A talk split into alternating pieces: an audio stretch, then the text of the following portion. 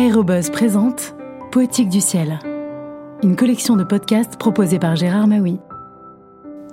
Bonjour. Le souci des frères Montgolfier au lendemain de l'ascension de leur premier ballon à air chaud fut de faire certifier la date de cet exploit pour la postérité. Ainsi le raconte Charles Coulston Gillespie dans Les frères Montgolfier et l'invention de l'aéronautique, publié chez Actes Sud en 1989. Le mercredi 4 juin 1783, la pluie gâchait la journée à Annonay, petite ville située à la pointe nord du Vivarais. Néanmoins, des gens commençaient à se rassembler tard dans la matinée sur la place des Cordeliers. Une place située en bas de la ville où un pont à arche unique traversait la Deume, petit cours d'eau rapide qui se jette dans la Canse, plus large et plus lente, un peu plus loin. Au milieu de la place, deux frères dirigeaient la construction, par quatre solides ouvriers, d'une estrade en bois. Joseph et Étienne de Montgolfier, âgés respectivement de 43 et 38 ans, étaient vêtus à la façon de la bourgeoisie provinciale prospère, Joseph avec négligence, Étienne avec soin. Leurs hommes élevèrent deux mâts maintenus par des cordes un de chaque côté de la plateforme, tous deux équipés au sommet d'une poulie côté interne.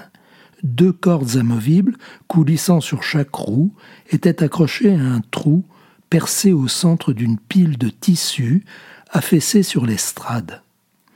Tirant sur les cordes, les ouvriers hissèrent la masse qui resta là, suspendue et informe, entre les mâts énorme poche de toile à sac, doublée de trois minces couches de papier, chose que les spectateurs ne pouvaient voir. Les spectateurs pouvaient voir le fond béant. Posé sur un châssis de volige, l'ouverture mesurait huit pieds carrés. Au-dessous, les frères glissèrent un brasero dans lequel ils avaient allumé, avec de l'alcool, un feu de lambeaux de laine et de paille sèche. Ils avaient guetté la sortie d'un bâtiment public de deux douzaines de témoins dont la présence à Annonay justifiait que l'expérience eût lieu en dépit du mauvais temps. L'Assemblée diocésaine, les États particuliers du Vivarais, en était à l'avant-dernier jour de sa session annuelle d'une semaine.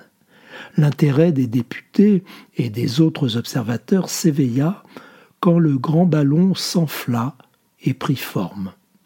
Comme s'il eût été vivant, il se mit à ruer et à tirer sur les cordes au fur et à mesure qu'il se remplissait d'air chaud. Les quatre paysans tiraient sur les filins de toute leur force.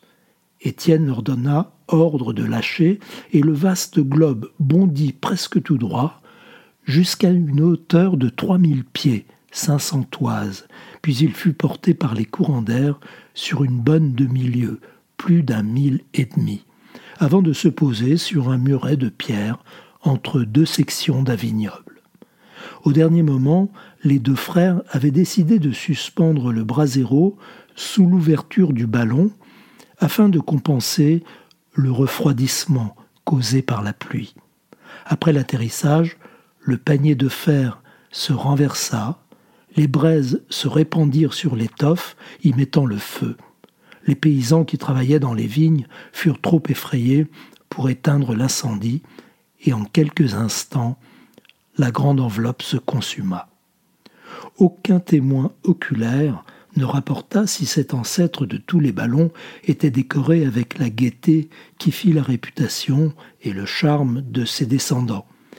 Mais nous connaissons ses caractéristiques physiques grâce à une lettre écrite par un des frères des inventeurs l'abbé Alexandre Charles de Montgolfier. Le lendemain, Joseph et Étienne envoyèrent une requête à leur seigneurie des États en vue d'obtenir l'approbation écrite et formelle de leur expérience et donc d'établir leur priorité, donner une date certaine à cette première tentative de vol public car leur machine diostatique avait fonctionné selon la théorie qui en avait guidé la construction.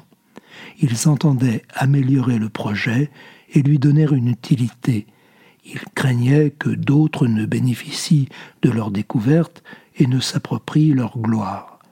Les députés accédèrent à leur demande le 5 juin et levèrent la séance. À bientôt pour de prochaines lectures.